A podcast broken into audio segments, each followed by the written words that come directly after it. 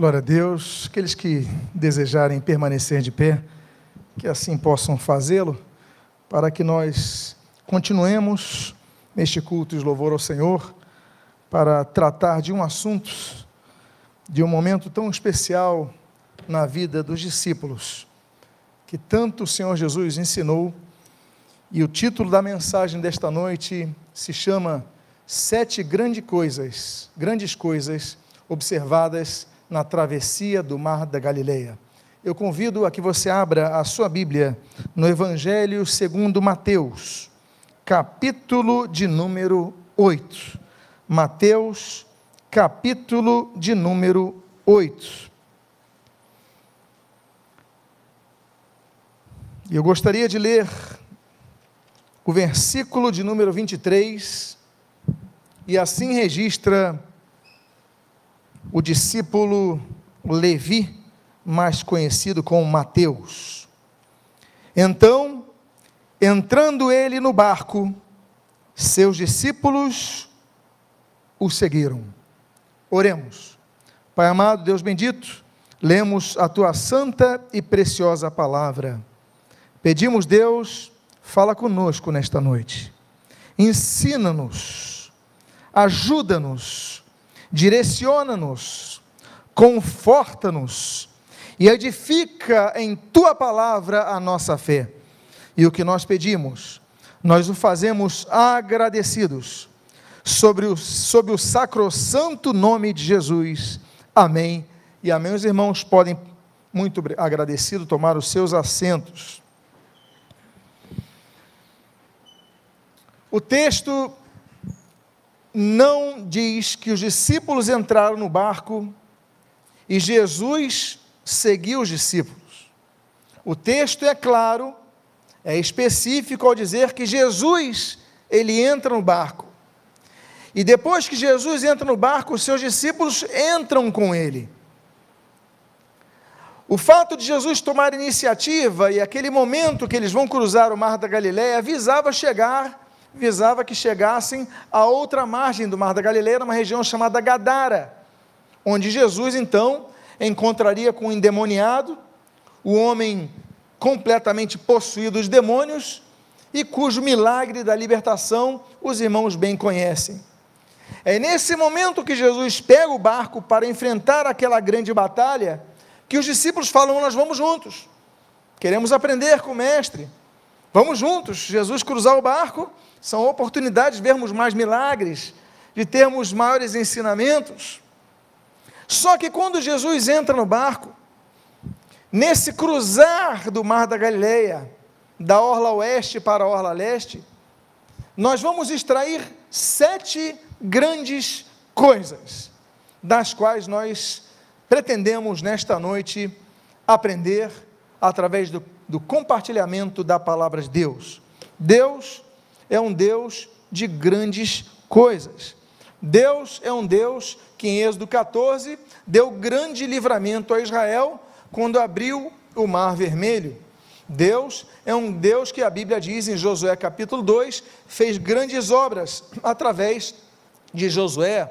Deus é um Deus que fez grandes maravilhas. A Bíblia chama ele, é, o Senhor Jesus Cristo, em Tito capítulo 2, de o grande Deus. Deus, através de, de Estevão, por exemplo, em Atos capítulo 6, fez grandes é, sinais. Em Atos capítulo 8, através de Filipe, nós vemos também grandes é, milagres feitos por Deus. A Bíblia, quando entra em Hebreus, Hebreus é o livro das grandes coisas. Nós temos grandes personagens da Galeria da Fé no capítulo 11. A Bíblia fala, por exemplo, da grande salvação, como escaparemos nós se negligenciarmos tão grande salvação. Hebreus capítulo 2.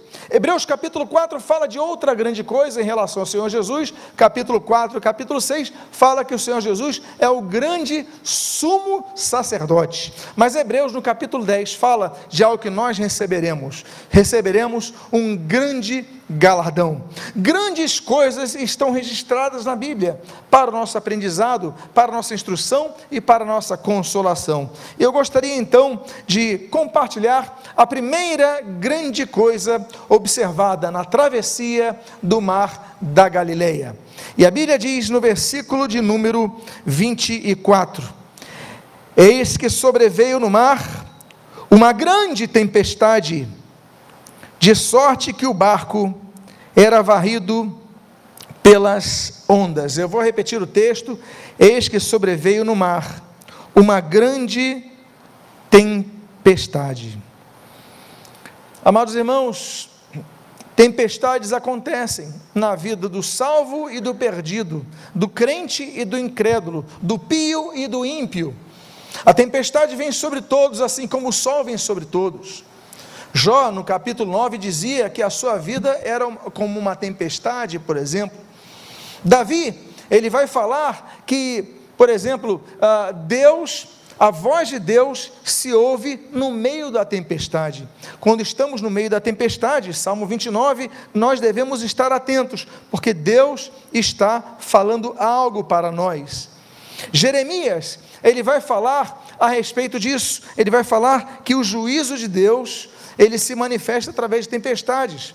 É, Jeremias capítulo 30, muitas das tempestades que nós recebemos, muitas vezes são fruto do juízo de Deus. Mas eu gostaria de ressaltar de uma tempestade, muito interessante o texto que fala, que é o texto do profeta Eucosita, o profeta Naum. No capítulo 1 de Naum, a Bíblia diz que Deus tem o seu caminho na tempestade. Na tempestade existe o caminho de Deus. Nós não vemos, porque nós vemos a onda. Nós não vemos, porque ficamos molhados, ficamos com frio, vemos o vento. Mas na tempestade está o caminho de Deus. Basta que nós sigamos e estendamos a mão para o Mestre que nos estende a mão e que Ele possa nos agarrar para que andemos por sobre as águas. Amados irmãos, o Senhor Jesus, ele entra no barco os discípulos, eles falam, vamos seguir o mestre. Mas Jesus entra no barco e a Bíblia diz que sobrevém uma grande tempestade. Não é por seguirmos Jesus que não teremos tempestades. Porque você tem que entender uma coisa de maneira muito clara. Estar com Jesus pode significar entrarmos na tempestade. Os discípulos quiseram estar com Jesus e não sabiam ele eles que, querendo estar com Jesus, entrariam na tempestade. O fato é que o Senhor Jesus, ele não nos livra da tempestade, mas nos livra da tempestade. Há uma diferença muito grande, porque a presença dele nos traz libertação, nos traz conforto, nos traz consolo, nos traz ensino, nos traz edificação, mas ainda assim precisamos muitas vezes enfrentar o vento gelado, a água em nosso corpo e o, o receio de submergirmos. E nesse momento, então, nós começamos a ver a primeira coisa, a primeira grande coisa que nós observamos no, no trajeto de Jesus para Gadara, no, cruzando o mar da Galileia, é uma grande tempestade. A segunda coisa que nós gostaríamos de compartilhar nesta noite, a respeito de uma grande coisa observada na travessia do mar da Galileia, é o que a Bíblia diz no final do versículo 24. Entretanto, Jesus dormia.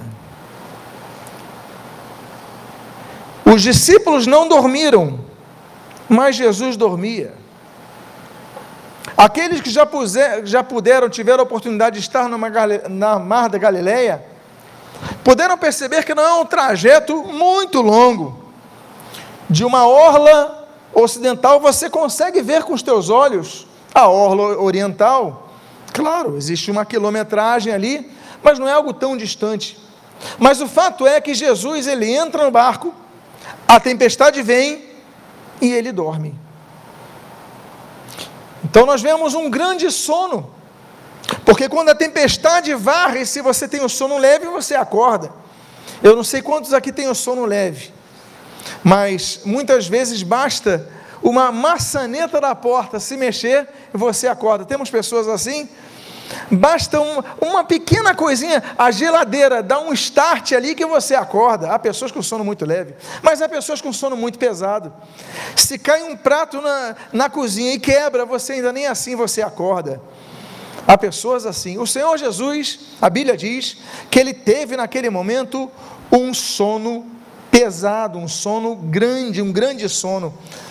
Há sonos que nós vemos na Bíblia, Gênesis capítulo 2. Adão entra num grande sono e dali surge Eva. A Bíblia fala, por exemplo, em grandes sonos. O de Samuel, por exemplo, ele tenta dormir.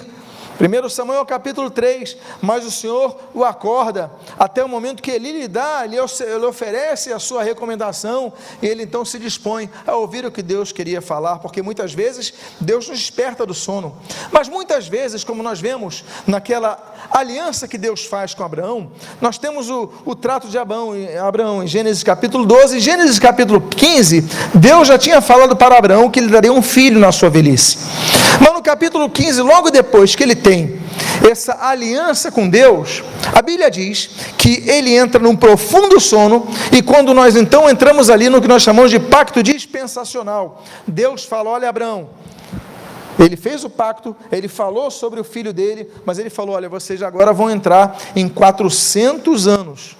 Vocês vão ter um período de, de, de, de pessoas vão dominar sobre vocês 400 anos. Deus profetizando sobre Israel, escravo no Egito, os 400 anos que ali passou. Mas Deus falou: Olha, mas eu tenho o seguinte: os que te é, vierem contra vocês, olha, eu vou contra eles. E eu também vou abençoar aqueles que foram te abençoar. Deus então estabelece um pacto durante o sono. Nós temos, por exemplo, o sono de Jacó, quando ele vê a escadaria e ali dali surge a cidade de Betel. Nós temos o sono de Císera, por exemplo, que ele vai na casa de Jael, esposa de Eber, e ali ele encontra a morte, por quê? Porque ele dorme fora da hora. Assim como, por exemplo, lemos em Atos capítulo número 20, o sono da juventude, o sono dos, dos relapsos na palavra. É, é, é, Atos capítulo 20, Eutico, a Bíblia diz que ele dorme na janela enquanto Paulo pregava e ele cai para o lado de fora. Ele encontra a morte e ali então, através do apóstolo Paulo, Deus o ressuscita. Sono, dormir fora da hora é fatal. Quantos aqui não sei quantos estiveram na semana passada quando falamos sobre fardados para a guerra, mas você pode ser o soldado mais apto, o soldado mais preparado, o artilheiro com a, com a mira mais, mais precisa de todo o batalhão, a pessoa com maior experiência de todas, a pessoa mais rápida, o maior atleta. Mas se você dormir no campo de batalha e dormir na hora errada, aquilo lhe será suficiente para o seu fim. Não basta a preparação, não basta a força que temos, não basta tudo que nós acolhemos ao longo do tempo, é necessário observarmos e ficarmos atentos para não dormirmos fora do tempo. Entretanto, sempre que há sono na Bíblia, alguma coisa nós aprendemos. E nesse momento Jesus sonhava, dormia, estava, entrou em profundo sono, no momento da tempestade, e nós diríamos, mas esse não é o momento certo. Mas quando Jesus dorme, até com Jesus dormindo, é momento para nós aprendermos. E quando nós falamos de Jesus dormir, nós começamos a colocar em nossa mente, mas Deus, a tua palavra, o Senhor Jesus fala, meu pai não descansa, não está descansando, porque o Shabat de Deus, é o descanso de Deus, Hebreus fala sobre isso, é o descanso de suas obras. E Jesus fala: Meu pai trabalha até agora. Deus não para em nenhum momento. Até quando nós dormimos, o Salmo de número 4 diz: Deus vai acrescentando sobre nós. Nós dormimos, Deus vai nos abençoando. Quantos livramentos Deus nos dá. Quando Deus, eu digo para vocês, ainda que não ouçamos a voz de Deus, isso não significa que Deus não está trabalhando. Podemos não ouvir a voz de Deus, mas Deus está atuando a nosso favor. Mesmo que você esteja no deserto, procurando um som, procurando um barulho, procurando um grande vendaval, Deus pode se manifestar na sua vida através de uma pequena brisa que você nem note, como ele fez com Elias, o tesbita. Eu quero dizer para vocês que ali temos um grande sono. Jesus dormia. No meio da tempestade, Jesus teve um grande sono. A terceira coisa que nós aprendemos a terceira grande coisa que nós observamos na travessia do Mar da Galileia se encontra no versículo de número 25. A Bíblia diz: Mas os discípulos vieram acordá-lo, clamando: Senhor, salva-nos, pereceremos. Senhor, salva-nos, salva-nos, pereceremos. A terceira grande coisa que nós vemos é uma grande súplica, é um grande grito, é um grande clamor: Senhor, acorde, Senhor, salva-nos, pereceremos. O medo, ele nos traz basicamente duas reações. Há uma terceira, que é a indiferença. Mas duas reações são as basilares. A primeira nos paralisa e a segunda nos faz reagir. Você, diante do medo, pode ter inclusive as duas reações diante de dois medos distintos. Numa circunstância você pode reagir de imediato, noutra circunstância você pode ser neutralizado pelo seu medo. O fato é que a circunstância do medo fez com que eles, aqueles discípulos agissem. Você vê então os discípulos eles foram bom, está a tempestade está muito grande, o barco vai virar, vai quebrar, vai submerger, e nós temos o Senhor Jesus aqui, só que não sei como ele continua dormindo. O sono de Jesus é grande sono, mas nós estamos num grande desespero. Acorda, Jesus, Jesus, salva-nos. Eu quero dizer para vocês que o medo da morte, ele tem que gerar em todos nós reações. A Bíblia, ela menciona três tipos de morte. A primeira das mortes está em Gênesis capítulo 3, no versículo 19: Do pó viestes, ao pó tornarás, é a morte física. A segunda morte é a morte que se encontra ali em Efésios capítulo número 2, versículo 1. Nós estávamos mortos em nossos delitos e pecados. A segunda morte é a morte espiritual. Agora a terceira morte é aquela que se encontra em Mateus capítulo 25 e ela é repetida ali quando nós vemos no final da Bíblia, em Apocalipse capítulo 20, que é a morte eterna. O Senhor Jesus, ele afirma categoricamente: olha, então dirá o rei: apartai-vos de mim, malditos, para o lago de fogo eterno, preparado para Satanás e seus anjos. Eu, quando leio passagens duras do Senhor Jesus como essa, e eu vejo pessoas pensando, fazendo a ideia que Jesus é quase que um hippie, paz e amor. Essa pessoa nunca leu os evangelhos e muito menos Apocalipse, porque Jesus é cordeiro, mas Jesus é leão. Jesus é o rei dos reis, senhor dos senhores, ele tem autoridade. Jesus ele fala claramente sobre a existência do inferno e sobre a morte eterna. Então, a morte física, espiritual, eterna, ela deve provocar em nós reações. Nós devemos, por exemplo, preservar a vida, a nossa, a de outrem, nós devemos lutar pela vida, mas não apenas a vida biológica, mas a vida espiritual. Nós buscamos a Deus para ver, ter a vida espiritual. A Bíblia diz que nós somos salvos pela fé, nós devemos permanecer na graça, nós devemos cuidar e vigiar em todo tempo, para não decairmos na graça. Ah, Atos capítulo 5 e tantos outros textos falando sobre isso. Nós, eu citei mesmo, Hebreus capítulo 2. Como escaparemos nós se negligenciarmos tão grande salvação? Não escaparemos. Devemos então nos agarrar firmes na promessa de Deus, buscar uma vida reta diante do Senhor, para que nós possamos ter vida, né? E aquilo de Efésios 2, capítulo 2, versículo 1, e olha, sermos livres disso, e aí nós possamos, a um dia, quando Deus nos convocar à Sua presença, porque um dia, se Jesus não voltar antes para arrebatar a Sua igreja, um dia todos havemos de finalizar a nossa peregrinação por essa terra. A Bíblia diz no livro de Jó, capítulo 14, que nessa terra os nossos dias estão contados, não podemos acrescentar nada aos nossos dias. A única exceção é aquela que nós lemos em Isaías capítulo 38, que aconteceu com o rei Ezequias, que ele clamou a Deus e Deus lhe deu mais 15 anos e nesse período, então, foi um período de renovação daquela pessoa. Mas se Deus não agir com um propósito específico na vida de alguém, nos nossos dias estão contados, a hora vai chegar. E a questão é: teremos a vida eterna ao lado de Deus ou distante de Deus? A nossa decisão está diante de nós. Devemos nos aproximar de Deus. A Bíblia fala em Hebreus capítulo 9, versículo 27, que aos homens está determinado morrer uma só vez, e depois disso, diz o texto, segue o juízo.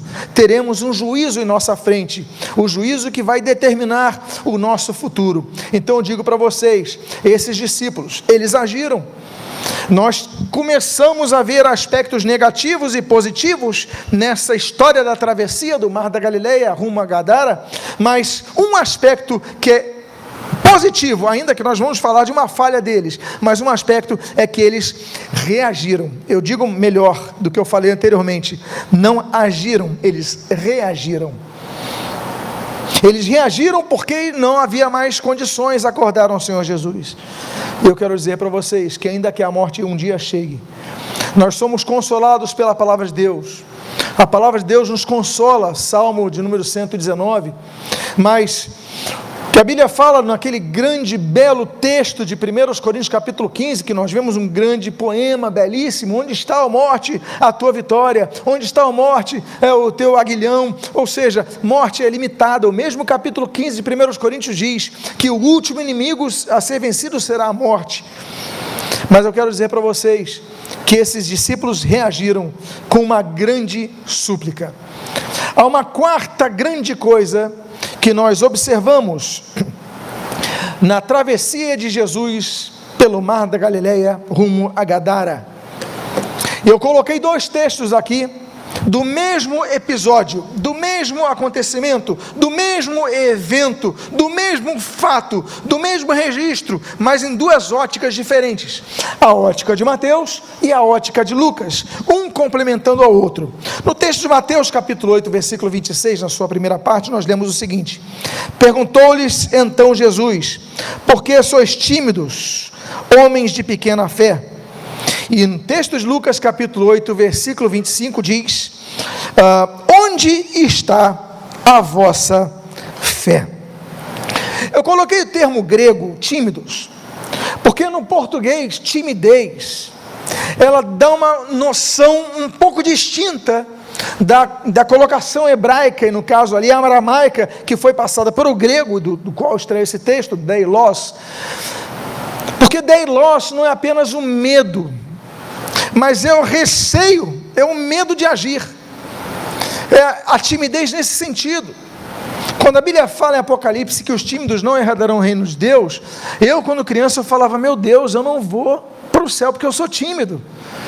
E talvez alguns que lessem, lerem o texto, ficam: Meu Deus, mas eu sou tímido e agora? Não, mas não é essa timidez de, nossa, de nosso temperamento, de nossa personalidade, de nossa forma de ser. Não. É o deilos, é o receio para agir quando nós devemos agir. Não é, não chega a ser, existe um outro termo em grego, fobel, que daí vem phobos, daí vem fobia. Por exemplo, o fobel é aquele medo mesmo, aquele medo que é o que nos faz tremer, né, que gera terror em nós. Deilos não, é aquilo, é, ajo ou não ajo, eu acho melhor não, eu, eu, eu vou ficar, é aquele medo que te deixa na dúvida, que te deixa instável e você não toma uma decisão. Jesus, então, no texto de Lucas, talvez explique melhor o texto lucano, quando ele diz assim: Onde está a vossa fé? O que é que nós aprendemos nessa grande pergunta? Nós temos ali uma grande pergunta, né, em duas partes: né? Onde está a vossa fé? Ou por que sois tímidos? Grandes perguntas nós temos aqui. Onde está a vossa fé? Quando Lucas registra, ele coloca o GPS da fé. Onde está? E o que, que ele quer dizer? Que no momento da tempestade, o Senhor Jesus disse: Onde vocês estão com a fé? Onde está a fé de vocês? Porque a fé, quando nós estamos na, lá na, na, na, no, no, no, na terra, é fácil ter fé. É fácil termos fé durante um culto, aqui assentados numa poltrona com ar-condicionado. É fácil termos fé quando nós olhamos o extrato do banco e lá entrou o teu salário e você não tem dívidas. É fácil ter fé quando nós cantamos, quando nós pregamos, quando nós evangelizamos, quando nós. Mas quando a tempestade chega, a pergunta é: onde está a nossa fé? Onde está a nossa fé?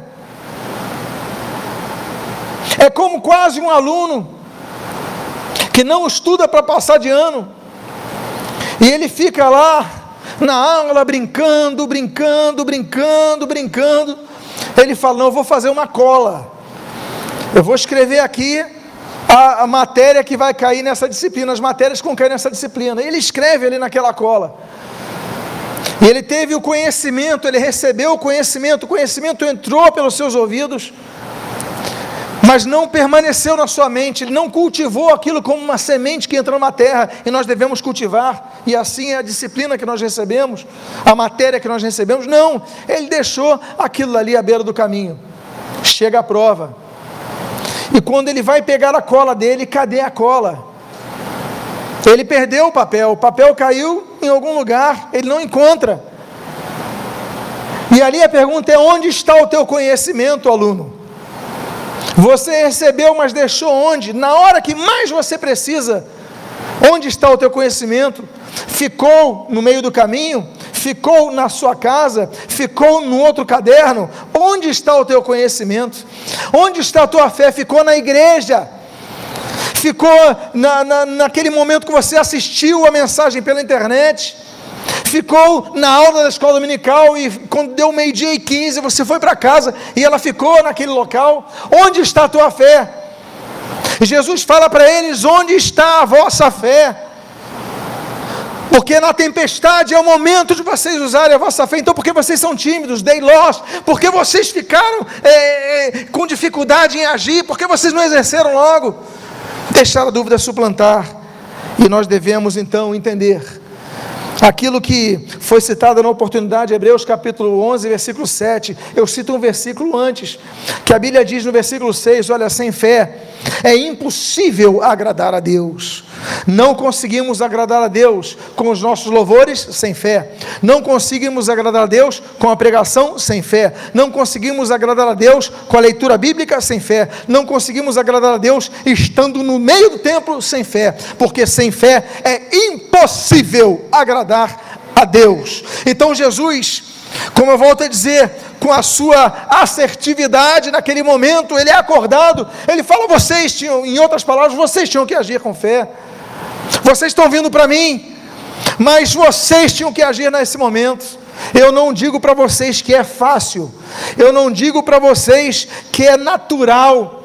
O passo da fé é um passo difícil, mas é um passo que se requer de nós no meio dos grandes momentos de desafio em nossas vidas. E aí nós vamos então, depois da grande pergunta, nós vemos nós vamos para o quinto, a quinta grande coisa que nós percebemos na travessia de Jesus pelo mar da Galileia.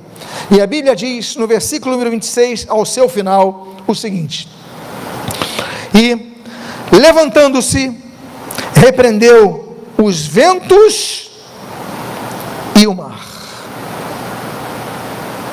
E levantando-se, repreendeu os ventos e o mar.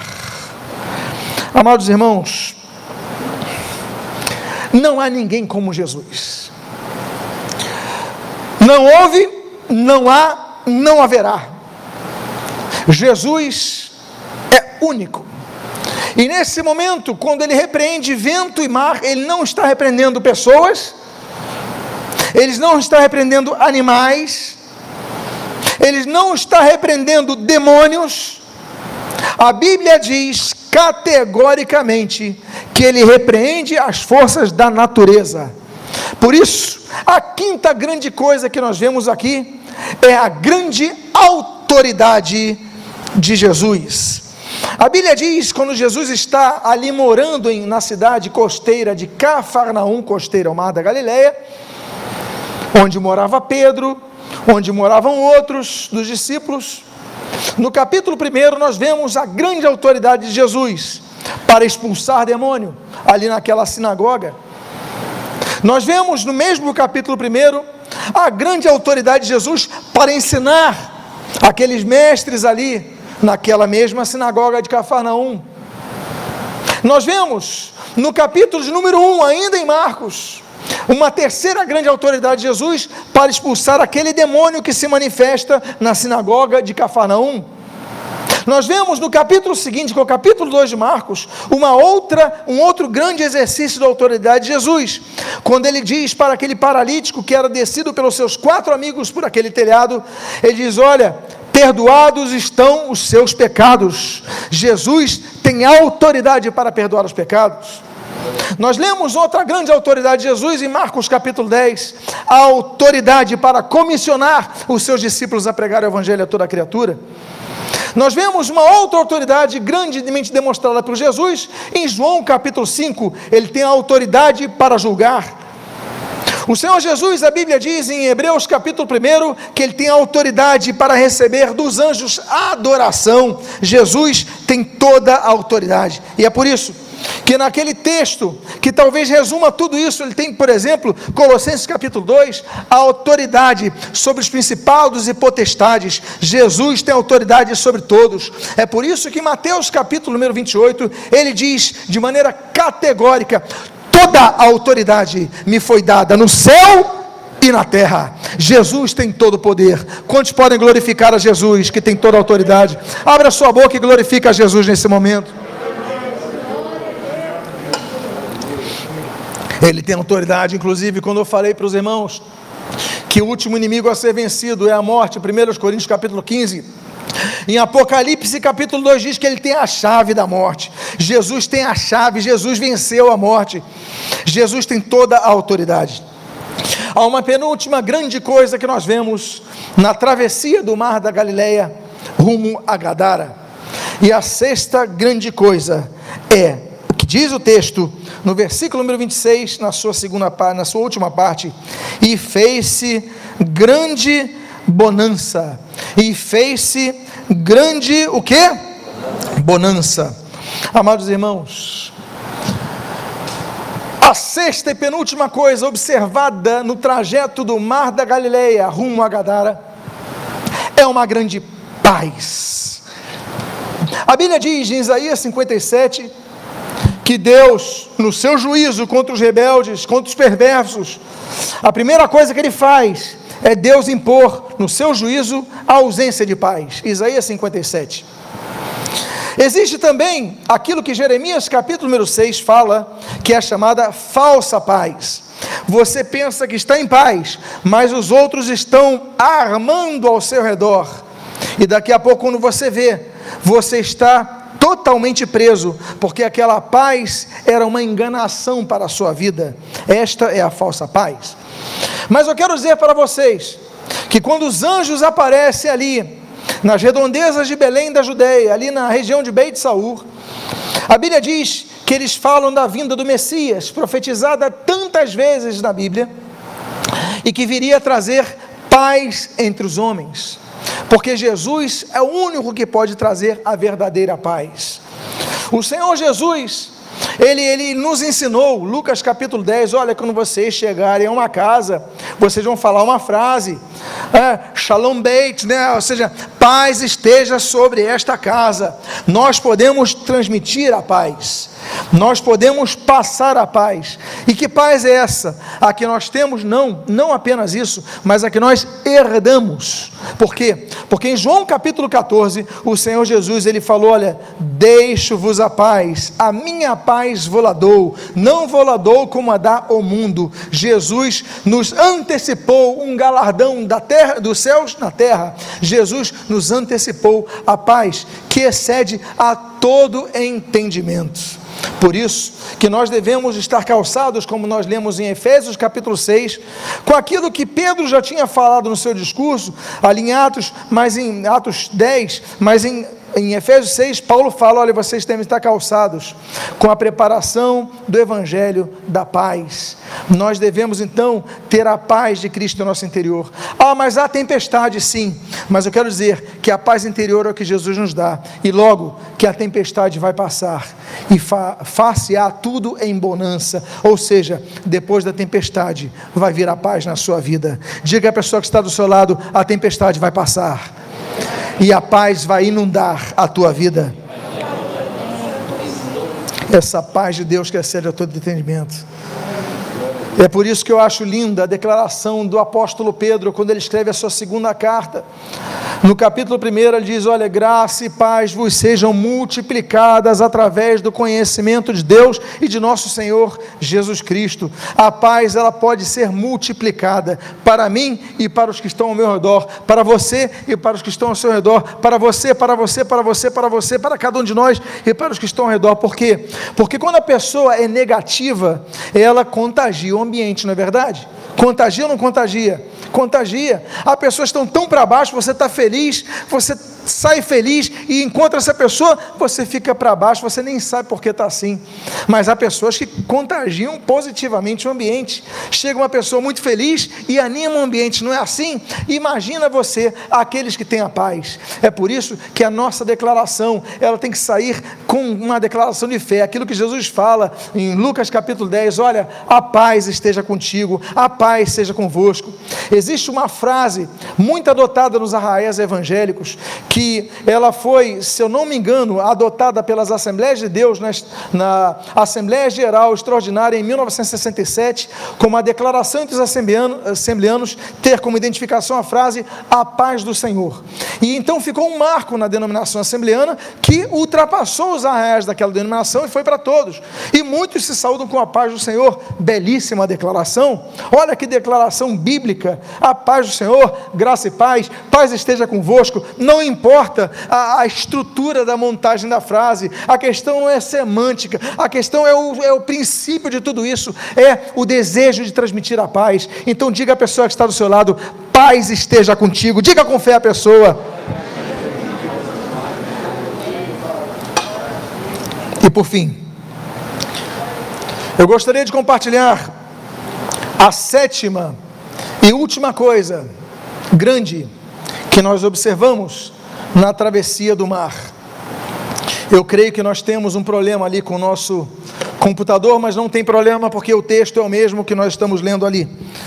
A sétima grande coisa que nós vemos está no versículo número 27, quando o texto diz: E maravilharam-se os homens, dizendo: Quem é este que até os ventos e o mar lhe obedecem? Lhe obedecem. Lê. Que, que homem é este? Quem é este?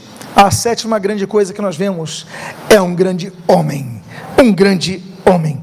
A Bíblia diz em Mateus capítulo número 8 que ele é o grande mestre. A Bíblia diz em, em, Isaías, em Isaías capítulo 9 que vai, vai, nós podemos observar ali em João capítulo 8 que ele é a grande luz. A Bíblia diz em Lucas capítulo número 1 que ele é o grande rei. Ah, nós viemos aqui por causa do rei, a estrela nos apontou o rei. E Herodes, mas que rei é esse? Porque eles estavam vindo adorar, não é o rei Herodes, não um, um rei atual, um presidente atual, um ministro atual, não. Eles vieram adorar ao Rei dos Reis e Senhor dos Senhores. E, aliás, esse texto se encontra em Apocalipse, capítulo número 19. Ele é o grande Rei, ele é o grande Senhor, é Senhor sobre tudo, é Senhor sobre todos. Tudo foi criado por Ele, por meio dele e para Ele. Nada que foi feito, foi feito, foi feito sem Ele. João capítulo 1. O Senhor Jesus é grande em tudo que ele faz, ele é o grande conselheiro. Os títulos ali de, de Isaías capítulo 9, versículo 6, todos se aplicam ao grande Messias anunciado em Isaías 61, Isaías 53 e outros textos. Eu quero dizer para vocês que não há ninguém igual a Jesus, ele é o nosso grande Salvador. Como aqui vocês podem me ajudar sobre João 3,16, não é verdade? O texto que eu creio que a maioria conheça, porque ele é o grande Salvador de nossas vidas e eu quero dizer para vocês que não existe, Filipenses capítulo número 2 diz que não existe nome como o nome de Jesus, é o nome maior que todos, é o nome sobre todos os nomes. Ele é o grande profeta, Lucas capítulo 7. Ele é o grande Senhor, ele é o nosso grande tudo. E eu quero dizer para vocês que nessa travessia, logo eles chegaram do outro lado e Jesus começou, continuou a realizar grandes coisas. Jesus expulsou aquele demônio endemoniado gadareno. O evangelho continuou sendo pregado, mas eu quero dizer que ainda que passemos pelo mar da Galileia no meio da tempestade, sete grandes coisas podemos aprender, sete grandes coisas podemos observar, sete grandes coisas podemos assimilar e sete grandes coisas podemos anunciar a todos, porque o nosso Deus é grande, não há Deus maior do que o nosso, o único Deus, a Ele toda honra, toda glória e todo poder. Eu convido a que você, por favor, fique de pé nesse momento. A Bíblia diz em Hebreus capítulo 4, Hebreus capítulo 6, que Ele é o nosso grande sumo sacerdote. Então nós oramos a Deus em nome de Jesus nesse momento. Eu convido você a ficar de pé, a fechar os seus olhos e nesse momento eu faço um convite a você. Eu gostaria de perguntar aqui: tem alguém aqui em nosso meio que ainda não entregou a sua vida a Jesus Cristo como Senhor único e Salvador da sua vida? Levante a sua mão se é o seu caso. Alguém aqui quer entregar a sua vida ao Senhor Jesus nessa noite, enquanto a igreja está orando? Eu convido a igreja a estar orando nesse momento. Por quê? Porque hoje é noite de salvação. Alguém aqui que tá, está desviado dos caminhos do Senhor, enfraqueceu em sua fé, se distanciou de Cristo, e nessa noite quero dizer: Senhor, eu me arrependo, eu quero voltar à tua casa. Alguém aqui nesta noite, nesse momento, levante seu braço, se é o caso de um dos presentes aqui. Alguém aqui, eu quero fazer uma oração. Eu não sei para onde essa mensagem está indo através da internet, mas eu sei que o Espírito Santo está conduzindo. Pai amado, não sabemos quantos, não sabemos onde, mas tu, sabe, tu sabes todas as coisas, ó onipresente, onisciente, onipotente, eterno. Pai amado, abençoa essas vidas, toca nessas vidas, restaura estas vidas, e que em nome de Jesus, para a glória de Deus Pai, eles possam se render a Ti e declarar: Eu entrego a minha vida ao grande Senhor, ao grande Salvador, ao grande Rei, ao grande todo, tudo em mim, e sem Ele nada sou, mas com Ele tudo eu posso, porque todas as coisas eu posso nele que me fortalece, é o Senhor Jesus, a esperança da glória, o autor e consumador da minha salvação, em quem deposito a minha fé. Pai amado, abençoe essas vidas, transforma essas vidas nesse momento. E agora eu quero fazer uma oração, Pai, naquelas pessoas que estão passando pelo mar da Galileia no meio de uma tempestade.